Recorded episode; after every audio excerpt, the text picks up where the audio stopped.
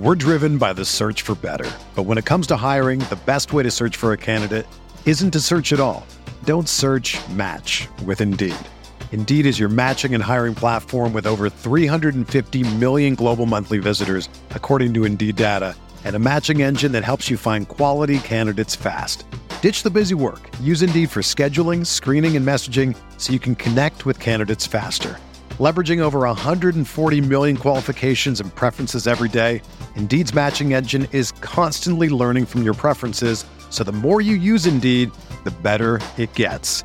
Join more than 3.5 million businesses worldwide that use Indeed to hire great talent fast. And listeners of this show will get a $75 sponsored job credit to get your jobs more visibility at Indeed.com slash BlueWire. Just go to Indeed.com slash BlueWire right now and support our show by saying that you heard about Indeed on this podcast. That's Indeed.com slash BlueWire. Terms and conditions apply. Need to hire? You need Indeed.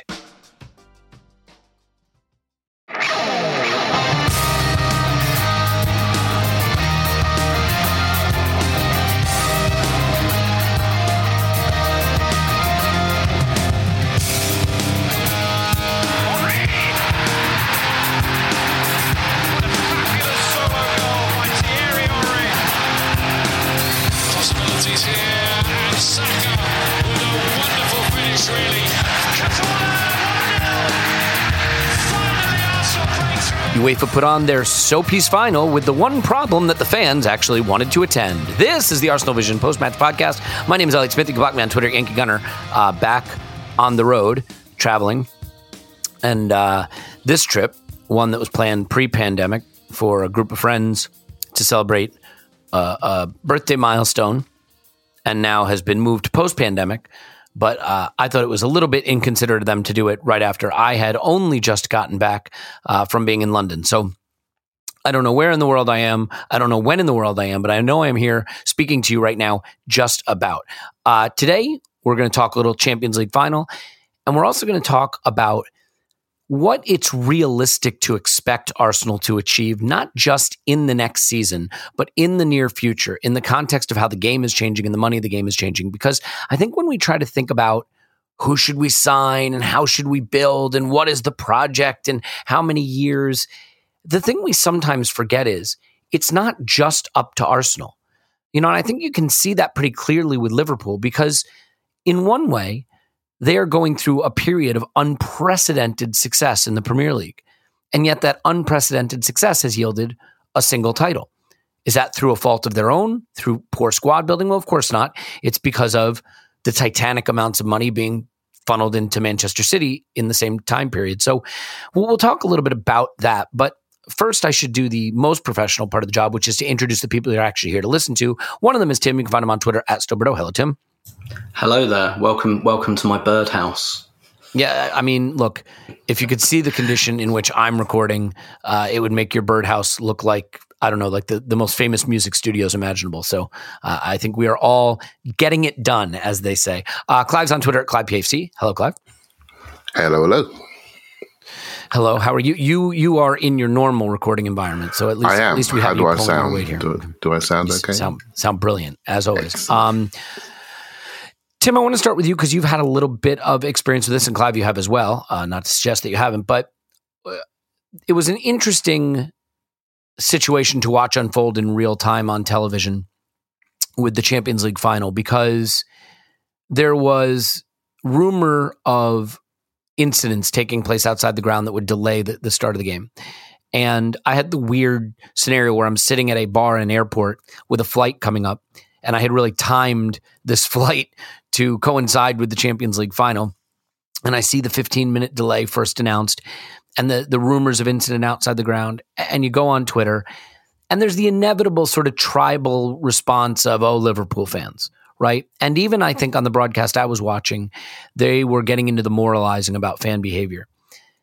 As the information continued to develop and more on the ground reporting was coming in, it does certainly sound like the handling of the gates, the inflow of attendees into the ground, the behavior of the police in dealing with the large number of fans outside the ground contributed to what was really unfortunate, ruined the day for some people. I think became quite dangerous, and I think people have started to update their priors on you know who's to blame and why. But I'm curious first just about your experience with UEFA putting on these finals, not seeming to understand that real fans actually want to attend them, how they behave, and then the policing that goes along with that.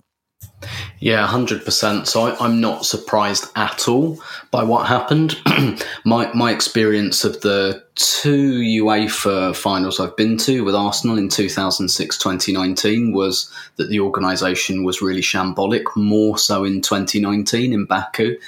Um, I also went to the Euros um, semi final um, between England and Denmark. And to be fair, I would kind of go a bit lighter on that because there was the added complication of COVID checks and things like that. And it was the first time that really a crowd that big had gathered anywhere um, in well over a year. So I'm more inclined to give that a bit of a pass. But what happens at UEFA finals is the fans, first of all, what we see is the allocations are minuscule, are completely, completely not appropriate for finals. And that does things like, yeah, it accelerates the black market yeah, and it makes people vulnerable to things like fake tickets and things like that. So that is much, much more likely to happen. like, don't get me wrong. If each team had a hundred thousand tickets each, that that would still happen to some extent, but not nearly the same extent. UEFA know that their ticketing policy creates a very, very thriving black market. And you will have seen um, stuff on Twitter probably in the days leading up to the final about people being scammed, people being scammed for travel as well as tickets. Like, like people understand the desperation of fans to go to something like a Champions League final and they exploit it. UEFA know this happens, they don't give a fuck. What happens when you go to these finals, you understand very quickly that you as a fan, even though like the face value of these tickets is around about £500, they are priced extortionately. Like you really, really pay for this, but you probably don't. Well, you're not worth as much to the to UEFA as the people who get in for free. Essentially, those are the people that are looked after. So in Baku, for example, one thing I always do, or sorry, I've done at the, the two finals I've been to, is do a recce of the stadium the day before the game. So I go. Um, find out what the journey's like. Where do I go from the tube station? Where's my gate? And the reason I do that is because I know UEFA or the organisers will not take care of this at all. You are completely on your own when you get there. So at the very least, I like to know the lie of the land. And ba- oh, you know, I'll give you my experience in Baku. Me and uh, my mate, also called Tim, we went on the morning of the game because we like the, the city of Baku had been shambolic really um, in the day or two leading up to the game. And there were things like that, you know, UEFA, like that, they'd kind of bust in loads of people to drive taxis because they're not used to like, um, you know, understandably not used to like um, influxes of people coming into the city. So they'd bust in people to drive taxis who didn't know the city and didn't know where they were going. So you know, we, we did stuff like we arrived like, you know, seven, eight hours before kickoff just to do a recce. And there were people like, you know, volunteers, helpers, whatever you want to call them. We got to the metro station. We were like, right, um, went up to someone who was working, kind of said, oh, which is the best exit to go to get to the Arsenal enclosure? Don't know. we got there. We were like, where's the Arsenal enclosure? Don't know. And we were a bit frustrated. We we're like, how can you not know this? And the guy said to us very clearly, we've only been told where the neutral and hospitality sections are. Oh, well, you know, the, the, the important people, Tim. Yeah. Not yeah. the peasants who and, actually care about football. And that's the thing. Like the Arsenal and Chelsea fans, albeit not many of them because of where the game was hosted, were shoved into the corners of the ground uh, that were the least accessible, that were the furthest away from the metro station. So we went around, we're like, where's our gate? There's our gate for later. Okay, we know where we're going now and we were told that there'd be some buses afterwards to take us back to the city centre, which, to be fair, there were, and they were plentiful, albeit, like I say, because of where the final was, there weren't many people there. And we asked uh, someone around the stadium, where, where are the buses leaving from after the game? Don't know. So we had to go and find that out for ourselves. And so essentially, like th- those, you will not be taken care of as a quote unquote fan paying punter. That the fortune in Baku was that it was so sparse that there wasn't an opportunity for crushes or anything like that. The other thing we had in Baku, I promise this is true, for 6,000 Arsenal fans, there was one kiosk, refreshment kiosk, with three people serving.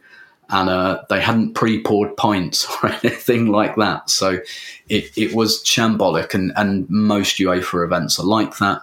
So I'm not surprised at all. And then when that happens, when the inevitable shambles unfolds because UEFA haven't done their bit, you are in the hands of the local police. And it just depends what those local police are like and what attitude they take towards, you know, English football fans in, in the case of an English team. Um, I don't really know what they think of like Italian football fans and what their experiences are. But in in the case of the French police, it's it's not exactly light touch. And essentially, what UEFA do is they don't take care of the little details like signage, like where do I go, how do I get in, where's my gate, and and then that puts you square into the hands of the police. And basically, if you're lucky, they're indifferent to you, and if you're unlucky, they are practically violent towards you. Um, and it just depends where you are. And on this occasion, it looks to me very much like the Liverpool fans were put in a place where they were in the hands of the local police who had contempt for them. Um, and so that that's what you get. Yeah, and to be fair, if you know football Twitter, who's you know filled with fans of Premier League clubs, start pointing fingers at the fans as their first reaction, you know the police who don't have any potential connection either to football supporters or English football supporters or Liverpool specifically football supporters, yeah, it's going to get bad pretty quick there's a number of angles that I think are interesting here, and not just as it relates to Liverpool, but to football generally, and even to Arsenal. But Clive, I think you've you've had specific Paris experiences that might be relevant. I'm curious if this is an area um, that might have a particular issue hosting these kinds of events. Oh yes, I'll tell you, Paris is a beautiful place, but it's a place I never want to go back to because of the experiences that I've had. I was there for the uh, nine from the halfway line final in '95, and I went as a bit of a lad, you know, just went over, literally had no no luggage, just 24 cans of Stella under my arm. Off we went across the, to um, to France, and basically, it was one of the worst experiences of my life. Honestly, um, getting into the ground was awful. Getting out of the ground, they took us to a part of town that we didn't know, and we got tear gassed on the way out. Tear gassed all through the game. Tear gas. It was just like terrible, absolutely terrible, really heavy handed, even to the point where I nearly had to sleep rough. I've never been in a situation like that before, and I swore I'd never go back. But of course, in 2006, I also get to European Cup final, you can't miss it, right? So this time I went um, in a slightly different way. I got a bit more money on me, so I stayed in a lovely hotel in France, had a couple of days out there. Nice. And and it was beautiful. You know, I stayed in a hotel where the Diamond Club members were staying, so it was a completely different experience until you get to the game. And you get to the game, oh no! and the very same thing happens. So what happened to Liverpool fans held outside. In fact, I did a tweet at the weekend where you could see people climbing over that fence and jumping in. Well, in, in Paris 2006, there was an Arsenal fan, I think it was an Arsenal fan, tried to jump over and got caught in a very unfortunate place on those spikes and impaled himself on, on those on that offence. And I said that tweet out thinking no one would remember, but loads of people came back. They did remember. And it was a very similar experience getting in. We got in eventually and again getting out. You just have to get out. And, and the French police are just they're just right police, mate. There's no there's no shaking hands. How are you, lads? Mate, they're, they're fully tooled up and they're ready to go. And it, the whole thing regarding English football fans means you, you are seen as the worst people on earth, and you just got to keep your head down and get away from it. So, two terrible experiences. I t- Liverpool fans, due to their history with Hillsborough, etc., it seemed as though they were extremely well aware of how to behave outside the turnstile extremely well aware, more aware than any fan in the world because of their previous experiences, how they would be perceived if something happened. And even though they got there early and behaved appropriately, they were treated like rubbish. And I know I, I really do feel for him because it just completely ruins the whole experience of getting to these big games. And I will say, and Tim will remember this from 2006, when you're in the stadium, you've you you almost this is the moment of your life, your football life. You hope it's going to be, and you look up there and you see well 80, 90,000 that stadium, wherever it was, and you see at least fifty five thousand dark suits, and you just think, what's this all about? Do you know I mean? Honestly, there's nobody there that's a, a true fan. I think Arsenal had 17,000 a day who got to Paris, something like that. And and same for Barcelona. And it's just all suits on the side. And it's just all about advertising and money making. And I wouldn't have missed it for the world because you can't miss the chance to see the Arsenal European Cup. You just can't miss it. But at a bit of me thinking, I could have just hired a restaurant with 10 of my good mates and sat there and, and watched the game on the big screen. It's hard. It's hard because they make it hard to go.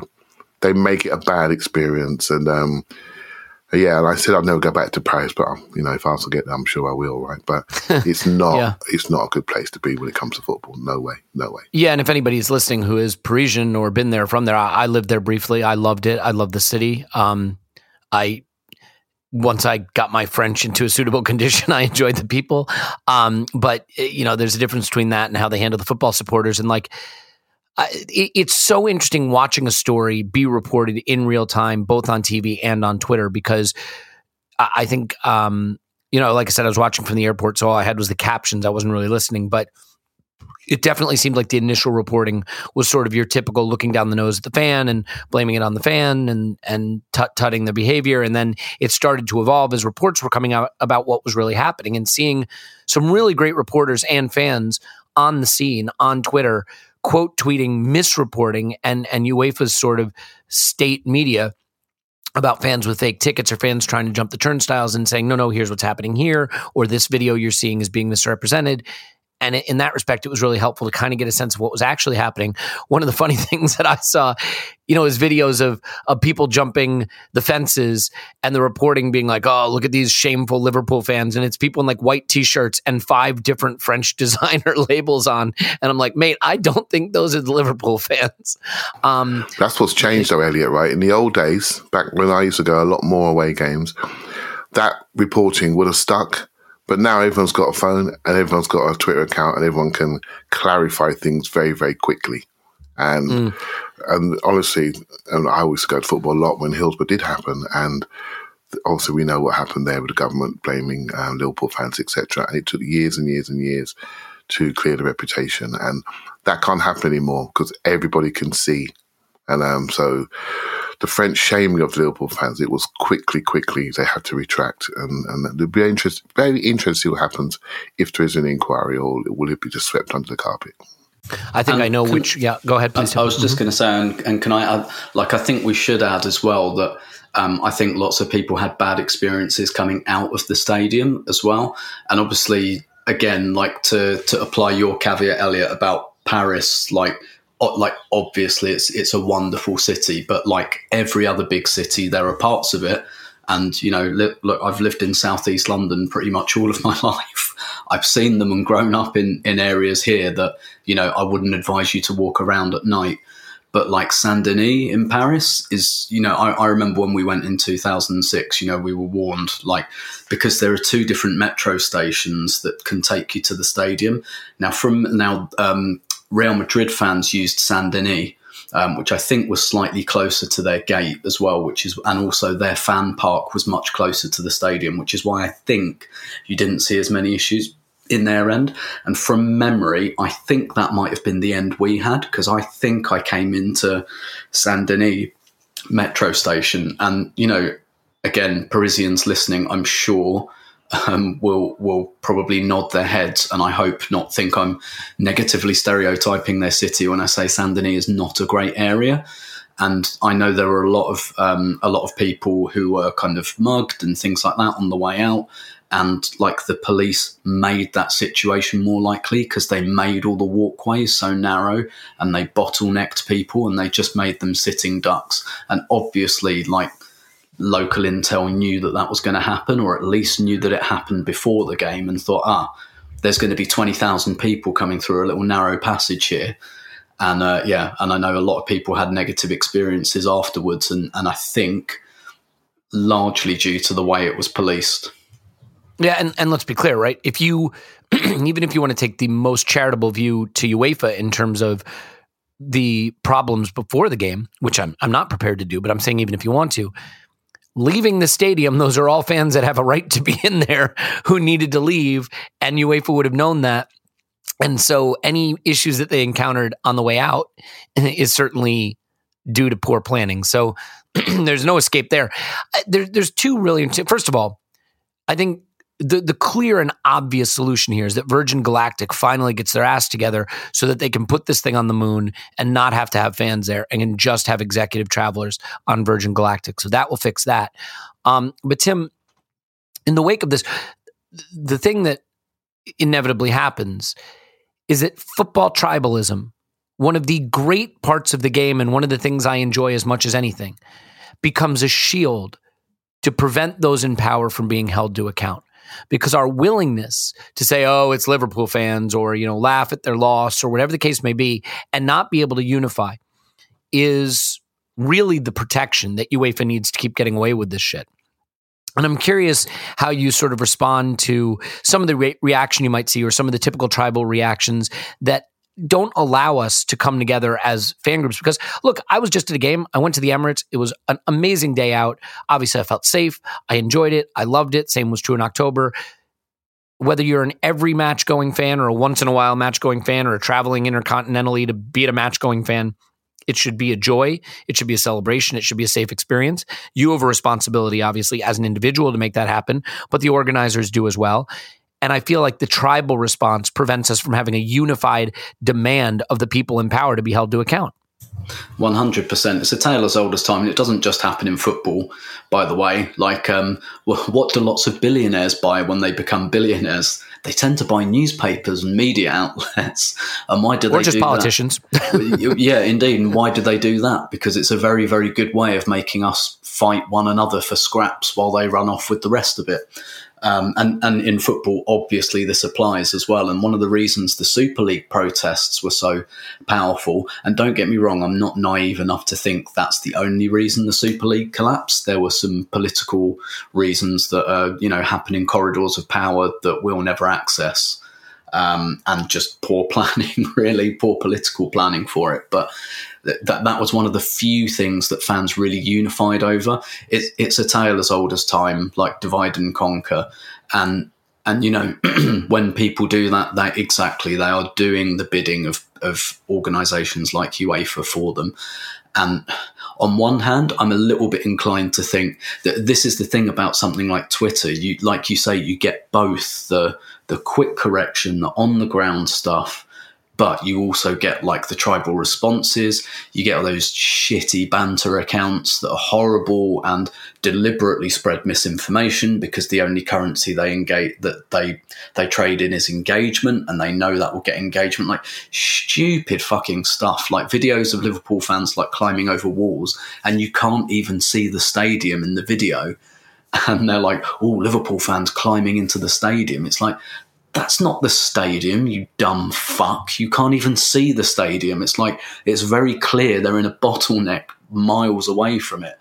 But, you know, and then people do that bidding, and there's a little bit of me that thinks, well, it's probably just a load of 14, 15 year olds on Twitter. And I think we do underestimate the amount that, like, children are commenting on these things. But at the same time, it's just, again, we see it in politics, don't we? Just completely like saturate the space in information, misinformation, and either you know appeal to people's agendas or saturate the space so much that people don't care anymore. And, and it's it's it's very very tiring, but but absolutely it absolutely allows um, those bodies like UEFA, like uh, the French police, and, and things like that to get away with this stuff and like you say, a lot of those accounts, they know that Liverpool fans in particular, they know people will take that and run with that. They know that possibly the biggest fan base on earth is Manchester United, and they know that there are loads of United, not just United fans, but they know that even that on its own will drive this um, and get them their clicks and their engagement, and it's it's incredibly dangerous. Um, and and yeah, it it just allows this stuff to continue. Yeah, but I mean, we did have those fun two days when the Super League news broke, where UEFA were the guardians of the game. Let's never forget. Let's never forget that heyday. um, I mean, you're absolutely right, Tim. And I do want to say to our 14 and 15 year old listeners, you, you're the smart, intelligent, thoughtful uh, 14 and 15 year olds. Just to be clear about that. Um, you know, and and look, I think it, ultimately it's just a shame because it's an event I'd like to attend someday, hopefully to see Arsenal and things like this make you just say, nah, it's just not worth it. And you wonder to a parent that might want to bring their child to a game to a young person who might potentially become a football supporter. You know, you, you think about big events, the World Cup, the Champions League final, you know, in the NFL, the Super Bowl, whatever it is.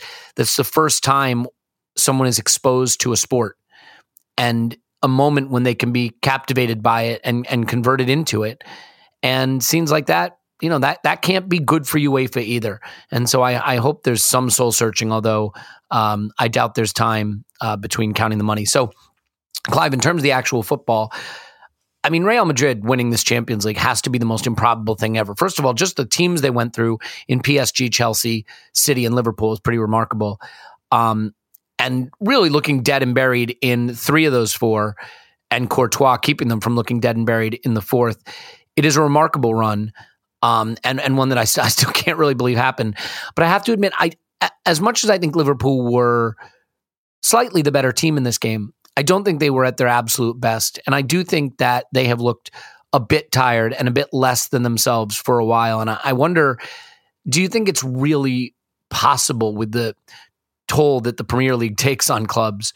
for these English teams to try to make a run to win the Premier League and make a run to win the Champions League because the Liverpool I saw against Real Madrid did not look like it had the sort of verve and energy that, that you'd expect. They they looked to me at least to be just a little bit off their best.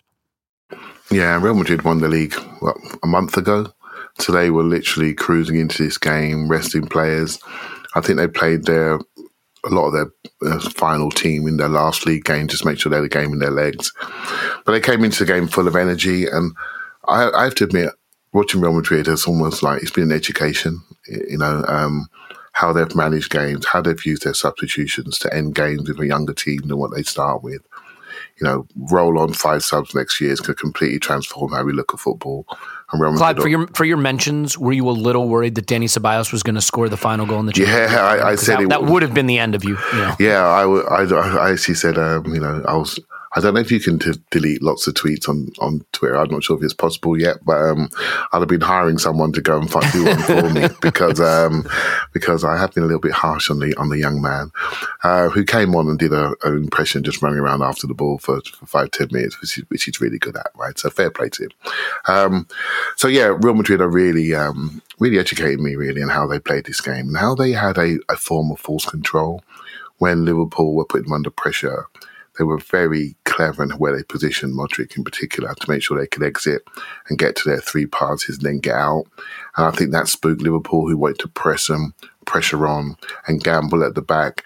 And they kept Konate busy on the right hand side. And they exited on the right hand, on the left hand side, Liverpool's left, sorry.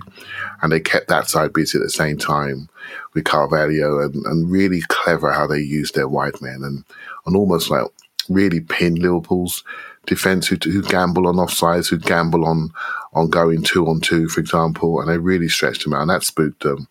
All Liverpool needed was a goal. They didn't get the goal because they got some bloke in goal, Real Madrid, who was really, really good, and their finishing is not quite as sharp as it has been. Although he did make two, I think the Mane save and the Salah save, they they really stand out. Courtois, I thought he was absolutely fantastic, and so now now the all the English fans are laughing at Liverpool just for having an Arsenal '93 season, right? So um, when in when really what it comes back to Elliot, and something we've spoken about already, and no doubt we'll come back to and talk about Arsenal is what does success look like? You know, you can get 90 points and get to three cup finals, potentially two or three, two or three games away from winning all four trophies. And people are saying basically this is not successful. And I think um, it, it goes to tell you, I think this Liverpool team was incredibly impressive. Ran out of a little bit of juice towards the end, maybe carrying a few injuries, much like we did with Fabinho and Thiago, for example. And obviously got a few issues up front when Salah had a little injury towards the end.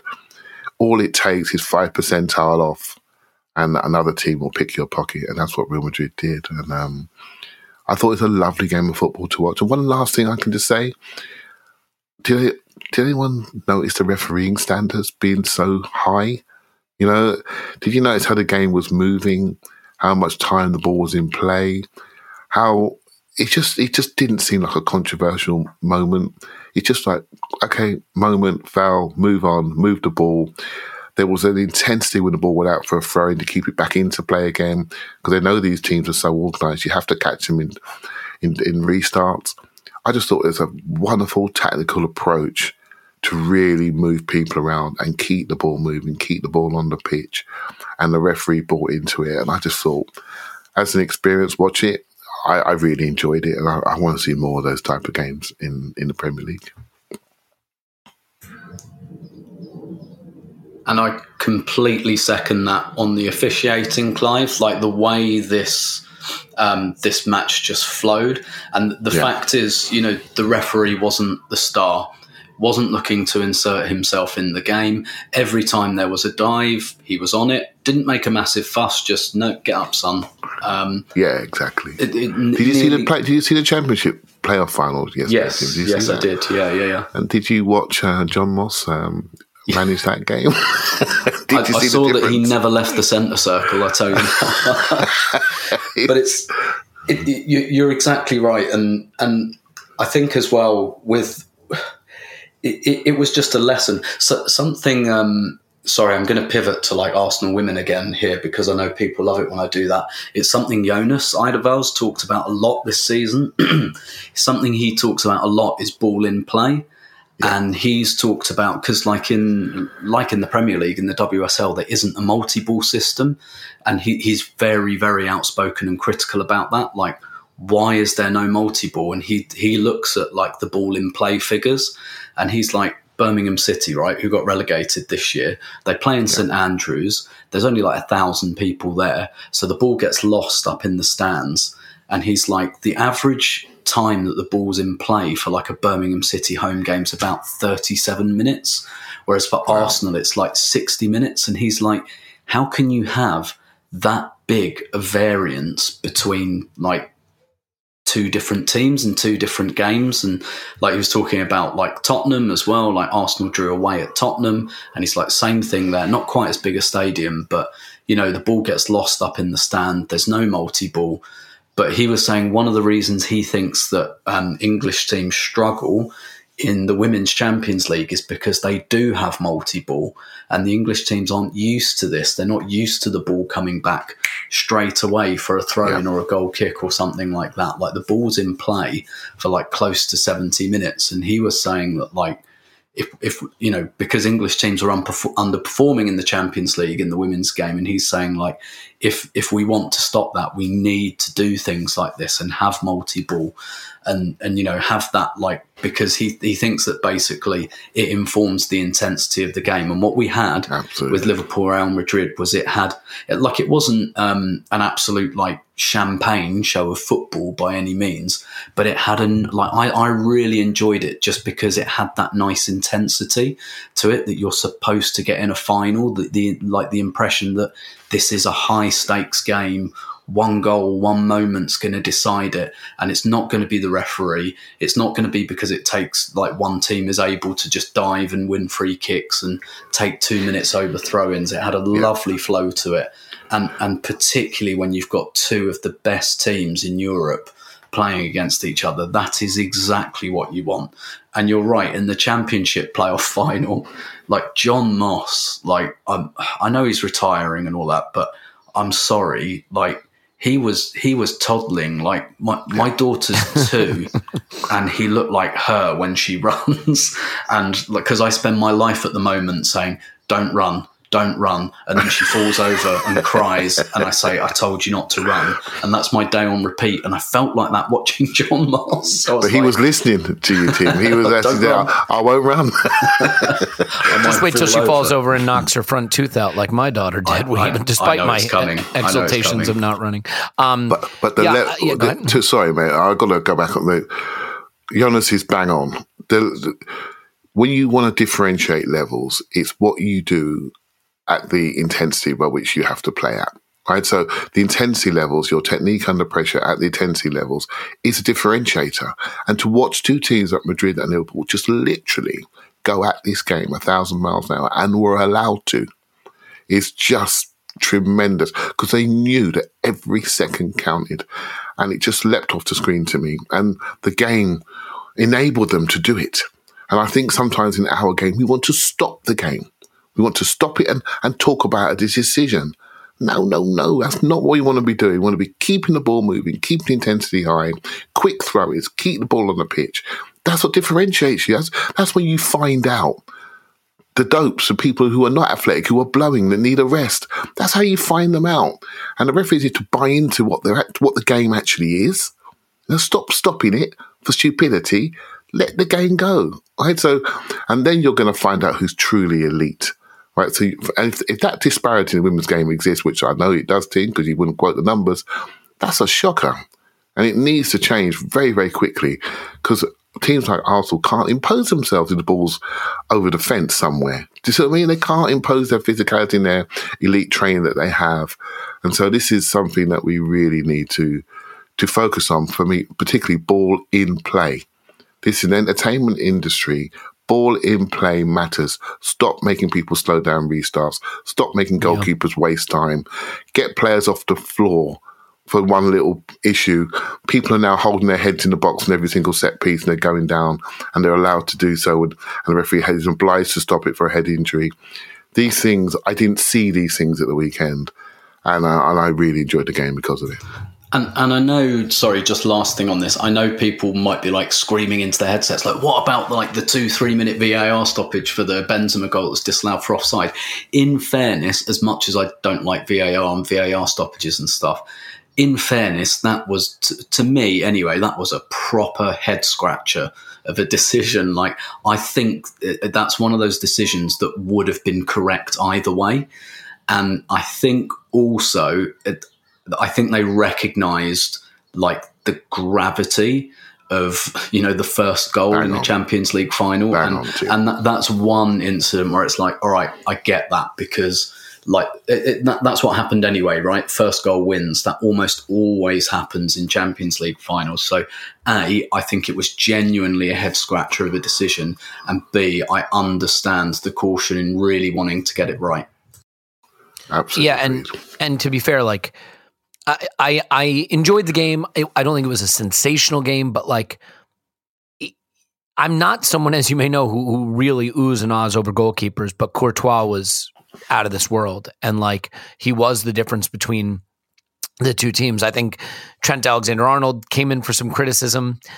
You know, I, I guess maybe it's a shot that winds up being a brilliant cross. He's a little sleep, asleep at the back post. I get it. I don't know what Virgil van Dijk was doing there either, but maybe didn't see quite the best of Luis Diaz or Sadio Mane or Mohamed Salah, who, uh, for my money, Mohamed Salah hasn't looked his best for quite some time.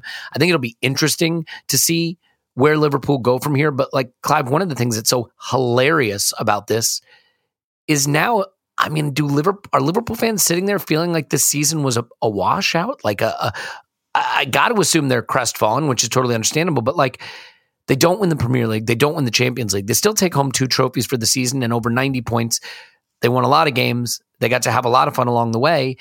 But the way it ends means that they're they're sort of sitting there feeling miserable. And I I'm just curious how you view that season. I mean, how do you view a season where you're competing for absolutely everything at an extraordinarily high level, but the two biggest trophies you were going for elude you? Yeah, I think it. You know, this I don't think it's a failure. They scored ninety plus goals. I mean, crikey.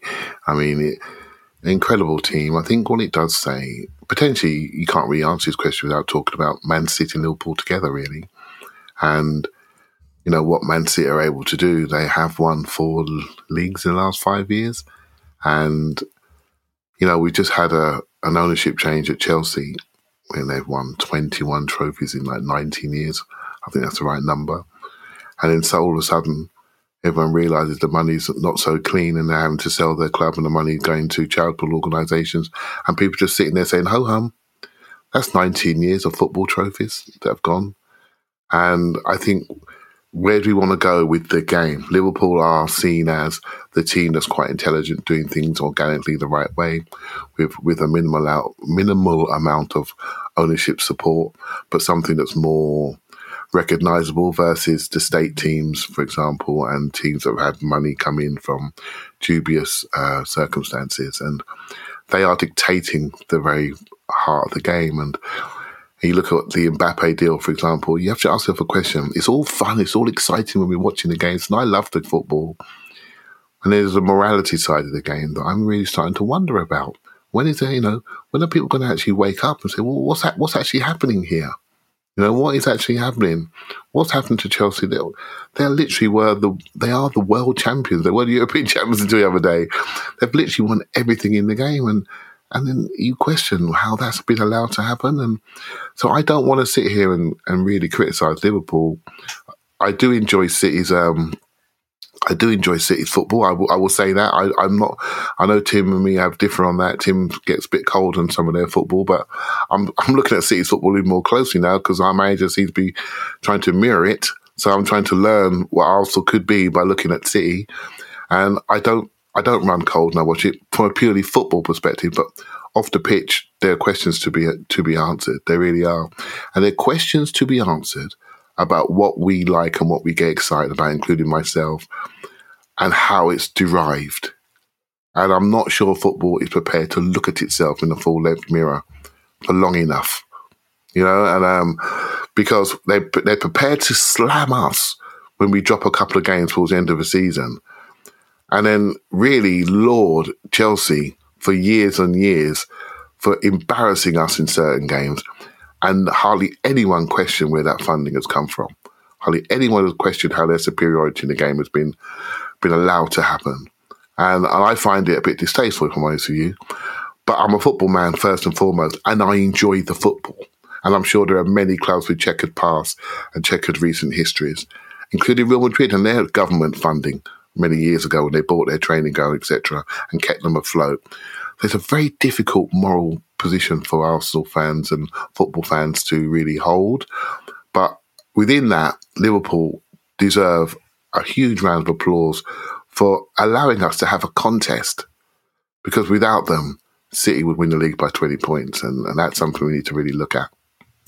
Yeah, yeah well said. I, I just wanted to add on the on, this as well. First of all, I'd point people to a brilliant article that was in the Financial Times over the weekend by a guy called John Burn-Murdoch, who you might know because he did loads of loads of really good data stuff around COVID, like real world leading kind of um, stuff around COVID data. But he wrote an article about disparities in European football and you know just bringing some of those those figures to life. But what's really interesting with the Mbappe thing is the Mbappe thing is shows the real battle that's happening at the top of European football between old money and new money.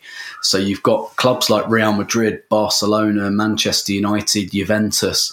None of those clubs look quite as strong as they did. Well, I mean, I mean they're strong financially. None of them are as successful, as as they were a few years ago, and they feel like they're losing these their grip because they're losing it to new money, like Chelsea, like Manchester City, like PSG, and that, that's exactly what the Mbappe thing was about, right? It's about old money versus new money, and that's going on at the very very top. But Clive's right that we should be thankful for Liverpool. Otherwise, City would be winning the. They're, they're, concealing a lot of what's actually happening in English football at the moment, and um, like like absolutely we have to think about where this is going and i think the wrong end of the stick that some of the the real kind of kingmakers in the game, uh, like UEFA and things, when they're thinking about Super Leagues, I think they think people want to see matches between the big teams because they're the big teams, and and to an extent, I think that's true. But I don't think that's what it is. I think what, what people want is high stakes games that are close, like the Champions League final was, like what we've just been talking about. Not like champagne football by any means, but a really tight, interesting game between two teams who are of kind of equal, equal close to equal footing. I watched the Europa League final as well the week before, like I think a lot of people did. I, I don't think I'd watched a second of Europa League football all season, to be honest. But Rangers Frankfurt was a brilliant game. Two teams I knew nothing about, not excited about at all, but it was a brilliant final because it's a high stakes game between two teams of similar quality. In the Europa Conference League final, Roma final, exactly the same high stakes between. That's what I think people want. And I think we're in danger of losing that, even that to that extent even now, like Champions League quarter-finals are often walkovers. Look at Liverpool's route to the final. They played Villarreal, and like it was a bit like an arm wrestle in terms of like you know Liverpool took the lead. Uh, sorry, like had like a good first leg lead, and then Villarreal come back almost like when you're having an arm wrestle with a younger relative and you kind of let them look like they're about to beat you and then you just smash their hand down. And that, that was a Champions League semi final, and Liverpool were able to do that. We're in danger of losing, even at the top end, those high stakes games. Oh, Tim, I think you hit your mute, or I hit your mute. Sorry, right, right in the middle of your your big crescendo. oh no, I hit mute. I'd finished. Ah. Oh, oh, okay. he just, he just It- it dismissed was- us when he finished. He's- He's like, no, I was doing the professional thing. You, you, you do your job. I'll do mine. Uh, fair enough. Uh, well, I want to spend the balance of this episode talking about Arsenal. Imagine that, and and really what all of this tells us about Arsenal. Uh, Liverpool's season, I think, is is particularly interesting to me. But it is sort of funny because in Real Madrid, Liverpool, you have t- a tale of two approaches because you have this sort of meticulously constructed and praised Liverpool side that focused on value and soccernomics and age curves, which you know I love, and and they got a coach who's got extraordinary tactical nous and, and an approach to the game that's revolutionary, and they they get to the Champions League final where they meet a team that throws money around, acquired a bunch of talented players, hired a guy who loves some vibes, and they won the Champions League. like there's multiple ways you can do it. But there's really only one way that you can build your business, and that's by using Indeed as your hiring partner. That's right. Indeed is the one place you can attract, interview, and hire all in one place, he says, being redundant. But we're going to tell you about a new feature today, one that I haven't talked about a little bit, and that's virtual interviews. This is a really cool feature uh, of Indeed. And, you know, interviewing obviously can be a stressful process both for the candidate and for the hirer. But with virtual interviews, Indeed saves you time. You can message, schedule, and interview top talent seamlessly all in one place. Indeed makes it easy to connect with your applicants. No need to install anything, extra plugins or things like that. Indeed's virtual interview works right from your browser. It saves you headaches. Inter- interview virtually with no downloads, no purchases. You can do it all in one place.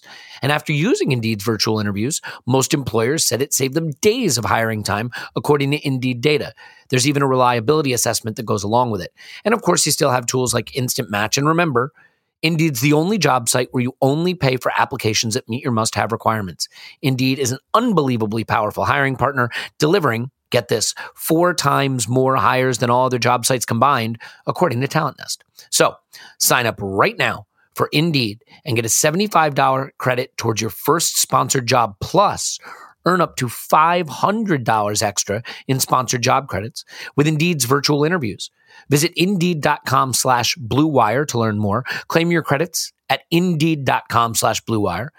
Indeed.com slash Blue Wire. Terms and conditions apply. Need to hire? You need Indeed, Clive. Is that enough of that? Indeed. Well done. Uh, okay, so Arsenal. That is the club with the name and the title. And I've been thinking about something. Go back to 2015, 2016. You remember the season? Remember anything particular Yep. about that season? Nope. but Tim Leicester will. City. Leicester City won the title. Ring a Uh, bell? fi- 15 16, they won it. Uh, 15, 16. Yeah, that's what I said. And no one can prove differently. Um, Leicester won the title and Arsenal finished second. And I remember the discourse, the narrative progress. We finished second. It's progress. And indeed, finishing second is progress from what we had done Even though we had failed to win the title, it was painful, but it was progress. Now, in 2016 17, we continued that progress, accumulating four more points and scoring 12 additional goals, securing a much improved goal difference. So, again, the next season, we continued the progress, didn't we? More points, more goals, better goal difference. Ah, Arsenal finished fifth the next season because other teams had improved too. And those other teams that had improved passed us and left us where we find ourselves now, adrift from Champions League football for quite a long time. And Clive, this leads me to the question of what we really can achieve going forward. We did improve this season. We improved on points, we improved on goals, and next season we need to do the same. But as Liverpool has found out, that's not enough. You have to not only improve, but you have to improve and then hope the other clubs don't. And with United having the resources they do, and Liverpool having resources and intelligence in the way they build, and Chelsea not yet out of the picture and Newcastle coming into it, I'm curious how we should think about progress for next season because I've seen a lot of people saying, well, next season it has to be Champions League or we've failed. And while my initial instinct when I hear that is, of course, that makes sense. What if we get 80 points and don't get it? What if we get 82 points and do it? Now, look, at some point, you're going to accumulate enough points where you're going to get it. But how can we think about what is progress and what is realistic in the face of an ex- exceedingly competitive league and the continuing growth of the group of clubs that can compete with us? Yeah, so let's set the goals from here right now, right? So the goal is going to be the Champions League for the club. So everything needs to be that's the mission statement. So how are we going to get there? And then you look at which I'm sure you've already done, Elliot. You look at the data around the season and what we're doing regarding um, pressures and, and shots and creation and and you can say to yourself, okay, there are some quite easy things that we need to solve. You know, shot conversion, chance conversion. I'm not sure the metrics, mate. I'm sure you know them better than me. I might be using the wrong terminology, but we are getting the ball into good areas and we need to do more in those areas to make sure we score more goals. You know, Liverpool scored 92 goals, or sorry, 94 goals this season. And uh, Arsenal sitting there on 61. I mean, that's just um, too big, right? So, um, and we need to we need to find 15, 20 goals, in my opinion, and and so we need to not just buy a striker, but I do think that is quite simplistic, um, improving those forward areas, but also work out what you need to what you want to achieve from a um, bit more of a theme, and uh, our our response to adversity needs to be something we can recover from, you know, in a better way when we go one 0 down. That's something. We, it's a theme we really need to fix. How we play against um, big presses is something we need to decide we want to fix it. We have to ask ourselves the question: Are we physical enough in certain parts of the pitch? Are we going to ignore that for another year or are we going to improve that again? We have made some recent steps. You, you know, I, I would like to see a little bit more physicality and ingenuity on the ball. And I'd like to see a bit more presence in duels in the top end of the pitch, particularly centrally, that makes defenders do different things. And if you focus on these themes, which are clear to improve based on bad experiences and the data that's in front of us, if you focus on these things, then you're now focused on development and coaching and making sure that your game model is appropriate for how you want to play and who, what your position is. And I think from a coaching perspective, we're not bad. I think we can improve in some of the management decisions, shall we say, on certain moments, particularly when we have players out. And Tim I at the weekend, I'm going to quote one of the lines that he that he said, and I, I love this line. It's one of two or three that's really stood out to me this season from Tim and other people. And it was there needs to be a lot less noise about the players beneath the first eleven. And I thought that really, really captures my thinking a lot. It's about how we apply the players into the first 11 when we have to rotate. And next year we're going to have a bigger squad. And this is going to be one of the biggest challenges. We're going to have five substitutions, three games a week, a bigger squad. Managing rotation is something I think we can improve on and we need to improve on it. So if you focus on these themes, I think Elliot, you're you're focusing on what it could be, the end thing, the end result. I'm focusing on the themes and how we can build to that end result. Not ignoring the themes, not ignoring the things we don't do so well. And if you focus on those, I think we'll get to the place where you want to be, which is higher up the table.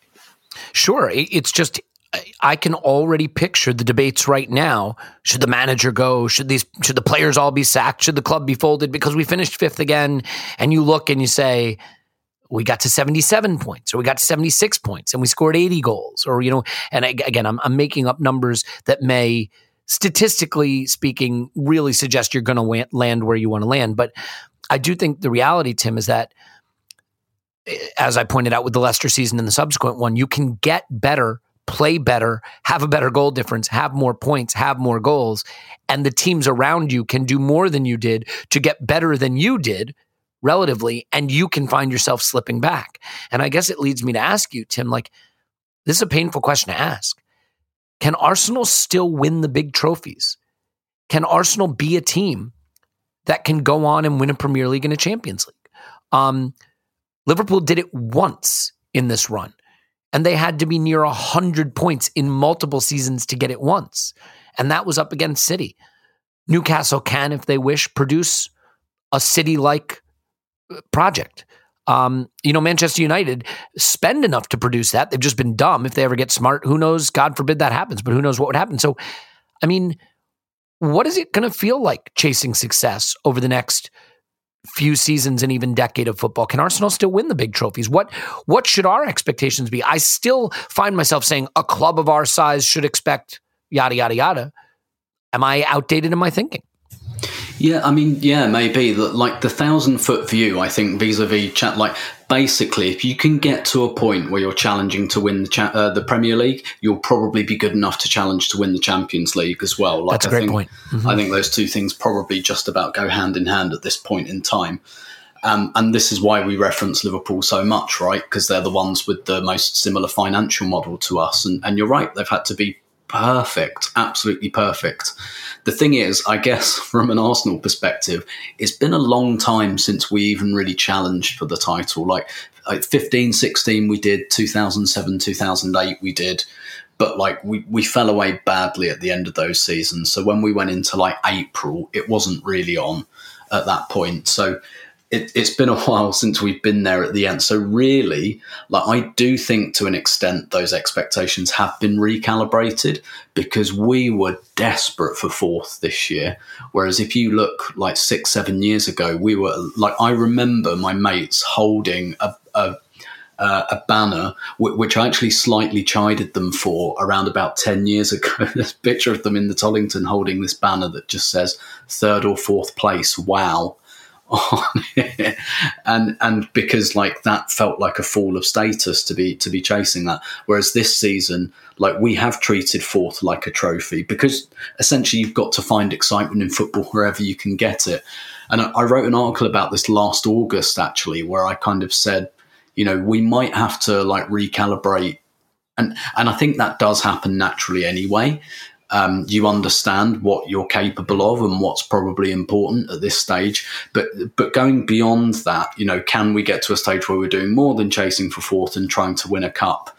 Um, and, and I'd just say as a sidebar, actually, if you look around Europe, the cups are where it's been happening this year. It, it, didn't quite happen like that in England this year, though Leicester won it last year.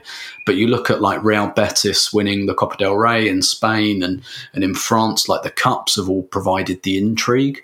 Uh, even the Europa League this year, you know, to have a final like um, Rangers Frankfurt, whereas for the last few years you've had like an Arsenal or a Man United or a Chelsea in there or something like that. Um, so the, like the cups have provided the intrigue and you know, frankly, we've become a cup team over the last uh, not quite decade or so, and and we might have to kind of accept that a little bit. But if we're if we're thinking about God, can we can we ever get beyond that? Really, I think the thing we're probably looking at is what happens to City and Liverpool when Klopp and Guardiola go. Um, while those two managers are in play, no, we're not getting near it. It's as simple as that. Like, I don't think anyone is really. Um, and, unless, I mean, to be fair, Liverpool finished fourth last year because they had a few injuries, well, th- that's understating it. They had a lot of injuries, and that's kind of all you can hope for with them. It, with even City, like losing like three centre backs, who cares? They'll probably still win the league really what we've got to be building towards and what I imagine we are building towards a little bit is okay, let's build up a kind of young team. And in two or three years, when Klopp and Guardiola are gone, maybe the Premier League's a little bit more of a Wild West. Now, to be honest, Manchester United and Chelsea are certainly financially better positioned for that, albeit there's a lot of uncertainty around Chelsea because we don't really know what their new owners are going to do and things like that.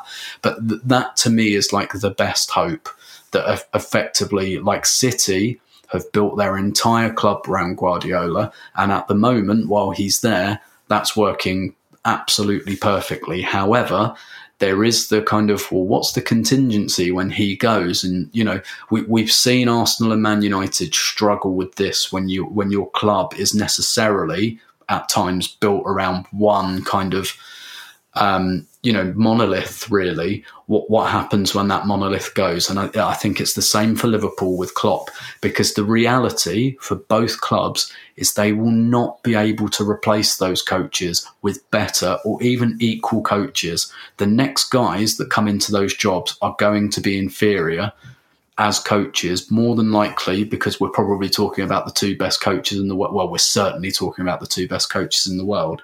So, what what happens when they have a slightly inferior coach who has all of the history of his predecessor upon him? Like I, I say, we've been there. We're still there, right? Manchester United are there worse than ever, nearly ten years after after their monolith left. So, that that's that's the glimmer of hope. I think um, but the reality is, I think, like Liverpool and City, while they've got the setups they've got, are probably not reachable. Um, and, and we will have to recalibrate and we will have to think about fourth being probably about the ceiling, maybe third in a good year, and winning some cups and winning the Europa League you know, trying to win the FA Cup. We haven't won the League Cup in nearly 30 years. I know it's not the biggest trophy, but that one would be quite nice. I'd, I'd love, like, you know, Liverpool have won both domestic trophies. I'd, I'd love a yep. bit of that again. I've seen Arsenal do that, but 30 years ago, you know, that, that to me, and, and like, that, that the reality is that those will be and are our expectations. And to be fair, I think those have been our expectations for a while now. Yeah, and I have to admit, and it gives me no pleasure to say this, that it's why I can see a path to the Europa League being fun because we don't get the chance to be the bully very often. We can bully teams in the group stage of the Europa League. We can play players that maybe we don't get to see a lot or young players or, you know, rotate the squad a bit while doing it. And then we can have a reasonable expectation that we should win it. I think one of the things that makes the discourse online and really anywhere about Arsenal so hard, Clive, is anything I say we should do, someone can rightfully say that's not fair. If I say we should be winning the league, someone can rightfully say, come on, that's not fair. You can't expect us to compete with what's out there. Okay. We should be winning a Champions League. I think people can hand wave that and say, ah, you can't expect that. But I can say we should win the Europa League, and no one can tell me I'm wrong about that. It is a reasonable target that we can shoot for. Now, I know that a cup competition is a crapshoot, and so anything can happen, but it's a target you can set. It's a target that's achievable, and achieving it does get you Champions League. And the reason that's also important, Clive, is that, like, I was thinking about this City, United, Chelsea, Liverpool, Arsenal, Tottenham, Newcastle, maybe, throw another club in there of your pick. That cluster of teams is all going to be going toe to toe with each other for the next many years. And so the idea that the days where we just sort of feel entitled to be one of the top four teams in England and should be, that's gone. Realistically, with that cluster of teams, with all the wealth they have and all the capabilities they have, we should have a cycle where we're really good and maybe for four or five years we're in the top four and maybe even competing near the top. And then maybe another cycle of four or five seasons where we've fallen out of that and we're trying to get back. And so I think it's realistic that in any given decade now, maybe we're in the Champions League half the time or a third of the time. And that is a really hard thing for any of us to accept or process, especially if you are part of a generation that saw us in the Champions League for over 20 years consecutively. I mean, it's really yeah. incredible to, to think about it that way. So, do we have to adjust that and accept that? And does that maybe make the Europa League as pathetic as this sounds, sort of a fun opportunity to look at something that we should go bully. We should go be the big club. We should go try to win and, and be able to win, and thereby also get ourselves back into that Champions League. Yeah, I, I you know, I would love to see Arsenal win in Europe. I, I haven't seen that, you know. Well, actually, I shouldn't say that because I was there in Copenhagen in '94, and that was one of my probably my best ever experience from watching Arsenal live. One of the best, anyway, that I can remember. And um, so, I would love to see Arsenal in Europa League. That would be absolutely fantastic for the club, for how the club is perceived. To see us on the on the European stage in a final, and actually, you know, because Baku was terrible, you know, absolutely terrible. And um, so that would be really, really a nice thing. Um, I look at the P teams in there. I'll just look quickly in Roma, Man United, Benfica, Dinamo Zagreb, Rangers, Lazio, Braga in part one potentially. Um, I think we should be okay, but then you're going to get teams dropped down. Let's see what happens. I don't, I don't perceive all this bullying thing. football can change very, very quickly on an injury at the wrong time, and I think sometimes we look at the game, we see the landscape that's actually there today, and we think, well, that's it. We're done. We're in trouble. Well, a couple of years ago, Liverpool had some injuries. They barely made the top four. We've got World Cup coming this year. We have a variable that we don't do not understand how people are going to return for that competition, and everyone's going to be in it, and all the top teams got players in it. How they're going to come back? What sort of shape? How they're going to reassimilate to the league? How they're going to refocus? It's going to be a completely different season this year, and we and we don't know what we're going to see. You know, we got people like Villa and Newcastle that are showing ambition a little bit in the transfer market quite early, based on rumor conjecture. For example, I know Villa have bought uh, Boubacar Kamara in, who's a good player, good free transfer. We'll see what he looks like. You know, um, I think it's going to be interesting to see what happens here. And I, I, think it's an unknown year. I think it's it's a total. We've had an unknown period with COVID in the recent couple of years. We've had a pretty standard year this year because we had a full attendance for the whole season. We're going to the first ever Winter World Cup next year. And so we have another variable thrown in, which completely throws everything up in the air. We have five sub rule coming in, which is a new era of football where coaches can actually influence far more than they ever can. They can make that amount of change. I think it's going to be very exciting, and I'm, I'm my brain is much more in the in the unknown and the possible versus oh my gosh, it's going to be this is it for us now. And I think let's just focus on ourselves and improving some of the themes I spoke about and see where we end up because we are further on the cycle of rebuild and knowing who we are to some of these teams who are just about to press the accelerator button. Yeah, it's well said. Look, I, I think where I'm at with this is my worry becomes about demand and what that demand does for the people that spend the money at the club. And what I mean by that, Clive, is right now, you know, we have an owner that we know is willing to put money in, but we also know that we have an owner who doesn't believe in just throwing money at chasing success right? I mean, th- this isn't a Manchester City situation. This isn't a Roman Abramovich Chelsea situation. And to some extent, the perception has been for a long time you need to be in the Champions League. We need to be, if not winning titles, pursuing them, you know, keep the stature of the club up, so on and so forth. My only concern would be if we arrive at a place where the group gets bigger and Newcastle comes into it. And now it's suddenly seen as sort of like a big six or seven. And, you know, the goal is really just to stay in Europe, actually. And then the ambitions sort of change. And suddenly the debate is, well, as long as we're in Europe altogether, it's a success. And you just see that sort of the diminishing of expectations becoming a self fulfilling prophecy where the club behaves in a way that matches what the expectations have become which is as long as we spend in a manner and recruit in a manner where we stay in Europe, that's sufficient. And Tim, I'm wondering if you think that expectations do sort of determine behavior in the sense that if a club feels it has to pursue a title and it has to be in the Champions League and it has to try to win it, it's going to have to do different things than if it feels that the goal is stay in Europe. Now, maybe I'm overemphasizing the role the fans play in this, but I'm wondering if you think that the changing landscape, the growing group of clubs that are competing with each other for these places, will lead to the club being a little more circumspect and saying, you know what, we'd like to win a title, we'd like to win all the big trophies, but what we're really doing here is we're building a project that's designed to keep us in Europe, and we'll see what happens from there. Do, do you do you think that there may be a misalignment between what the fans demand and believe we should be going for, but what the club may actually see as sufficient progress and success? Potentially, but um, I also think the manager is is a is a massive, massive part in this. And where Liverpool, for example, a, a big part of why Liverpool are where they are, like you know, F- FSG have done some good stuff. They did some pretty bad stuff before Klopp came in, and Klopp was the driver for it, right? And and the thing I think, like like, don't get me wrong, I, am not sure whether I'd call it complacency in the sense of the word that oh they'll be all right qualifying for Europe uh, like the Kroenkes. I mean, like yeah, maybe. I think it's it's been more about them not having their eye on the ball. But the, the thing that gives me pause on that is I don't think Arteta will accept that, and I don't think he is accepting that.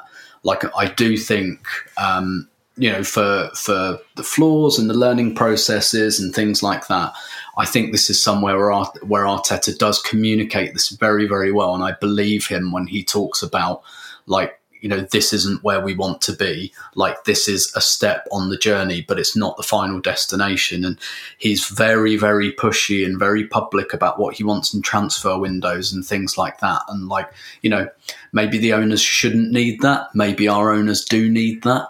But at the moment, I think we have that with the manager. I do like, let's say we'd got fourth this season. I've no doubt in my mind that Arteta would have been like, right, how do we get higher? How do we like, how do we get a foothold here and that on, you know, on the route to going to like, I think he's extraordinarily ambitious. I really do.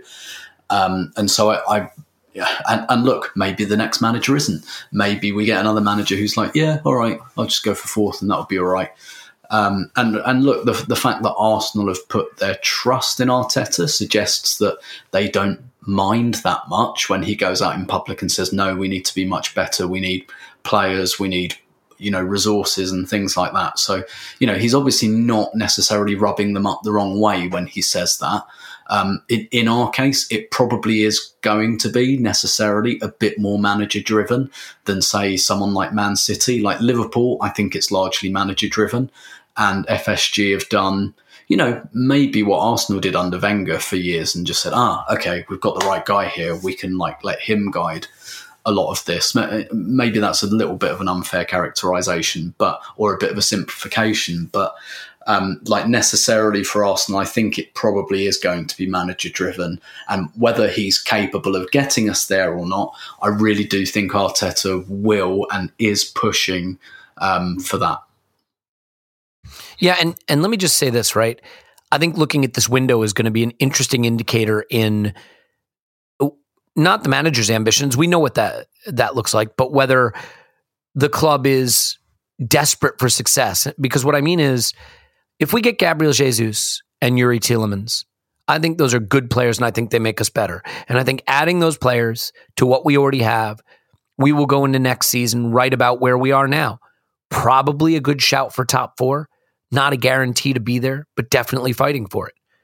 But if they got Tielemans and Gabriel Jesus and Tammy Abraham and Tchouameni, or and Serge Gnabry and, you know, pick another midfielder, then you're saying, wow, we're hungry for this. We're going for more. We're going not just to get into the top four, but to plant a flag there as a base camp to go on and achieve something more. And so maybe part of the reason I had a slight allergy to the Nketiah and Elneny re-signing news is because I viewed it through the lens of we're going to get those two signings. We're going to stick with some of the more cost effective solutions that are internal. And we're going to go rerun this season a little stronger, trying to claw our way up a little higher. Whereas the, the big move, the going and getting those extra two that really drives the project forward and really makes you a, a threat may not be happening. But again, that's all going to be determined over the next few months, not the next few hours or days. So, Clive, you can have the final word on this. I, I, do agree that Arteta strikes me as someone who is not going to oversee a project that is hamstrung by restrictions that say the limit of our ambition is to maintain a European place. Um, but he also doesn't get to write the check. So, how do you see it? Uh, well, listener, I, I'll give you an insight into the podcast. Sometimes I, I will type in there, can I have a quick answer on this? But you and Tim just nailed it perfectly. I think um, Arteta is where he's good, upward management, he seems to have it. Right. So, and I agree with his, Tim's point around ambition. He's not here to play around. And, and I think is an incredibly important summer to understand the identity of what the Kroenkes really stand for. Because what we did last summer, we had we decided to pivot completely and get rid of some of the high earners and go young and reposition the squad for the future and increase the squad value. I'm thinking, yep, yeah, that's great. You've done some of the fun, the foundation work. The next layer is about quality and actually, as you said there, defining who we are. And some of the names of those signings will say, actually, tell us how far we want to go. Are we going to add more players to develop, or are we going to add some quality at the 25 year old age bracket that's ready to explode? And I think this is the moment now to really understand and learn about the Kroenkes, because for me, I, st- I think we're still learning. I'm not quite sure of what they want to be. Do you know I mean? And how far they're willing to push this out. We can all see that a self-sustaining model is not going to work any longer. We're going to need some financial support, and based on our earlier conversation. So, this is I, I get excited about transfer windows anyway, but I'm more excited about this one. And I do take on board your point about Elneny and Nketiah because that makes me go just a, a slight intake of breath, even though I can see it flanchy and, and squad wise why it, it's the right thing to do to get control. I have a slight intake of breath to say, mm, I hope this is not a signal of a lack of ambition. You know what I mean? And I, and I totally get where you are. And um, so, yeah, watch on. News now, scrolling, refreshing. Hmm. This is what we do now for the next month or so to try and find out who we are and how we're going to mesh this all together. Yeah, it's it's a sign of ambition, either one way or the other. And like again, we can have a very nice summer where I like the players we bring in, but maybe be left with a sense that the ambition for what we want to achieve is limited, at least in this time frame. Or we can have the kind of window where it delivers a clear message. Arsenal intend to be a big threat. Um, and again, just to be clear, you can sign 10 players and they can all stink and you can be worse. None of this is a guarantee. Um, Eddie Nketiah could have a 23 goal season next season. So we can't predict the future, but we, we can read tea leaves based on certain moves and say, this kind of indicates we're doing this or this kind of indicates we're doing that. What's clear is it's getting harder to just control your destiny. And as a final point, what I mean by that is there didn't used to be so many good teams in the Premier League. And if you were ambitious and you went after it, you could really move yourself up that ladder in a very clear and very effective way. The way it is developing in the Premier League now, we can be ambitious and we can make good moves and we can still fall behind because, you know, much like we say the other team gets to do tactics too, the other clubs get to do squad building too. And more of them now are not only knowledgeable about how to do that, but have the resources to do it effectively. So these are fun times to be a football supporter in a way because it's unpredictable. There's more to analyze. There's more ups and downs. It's not as linear and obvious where things are going, but it's more challenging because your piece of the pie is more in jeopardy than maybe it once was. So we'll see how that plays out. We'll have another pod in the next few days. I know um, the Jubilee situation coming up in England, and there's going to be a few bank holidays. I think Thursday and Friday, and so we'll we'll try to figure out something scheduling wise. But we'll get something out for you. Might be a little bit light on content just for the next four or five days, but I'm back home over the weekend and things will be returning to normal. So normal service will be restored. Tim's on Twitter at Stillberto. Thanks, Tim. My pleasure as always. Clive's on Twitter at Clive PFC. Thanks, Clyde. Thank you very much. My name is Elliot Smith. You can block me on Twitter, Yankee Gunner. We love you, and we will talk to you after Arsenal 10. Transfer window nil.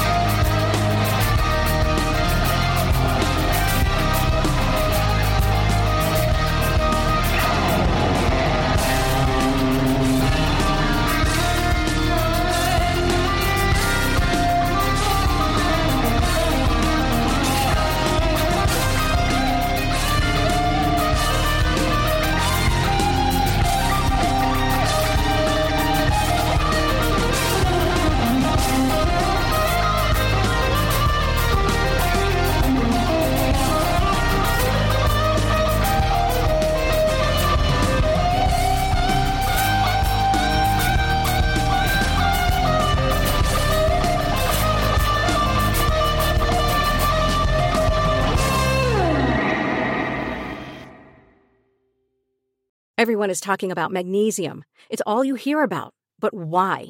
What do we know about magnesium? Well, magnesium is the number one mineral that 75% of Americans are deficient in.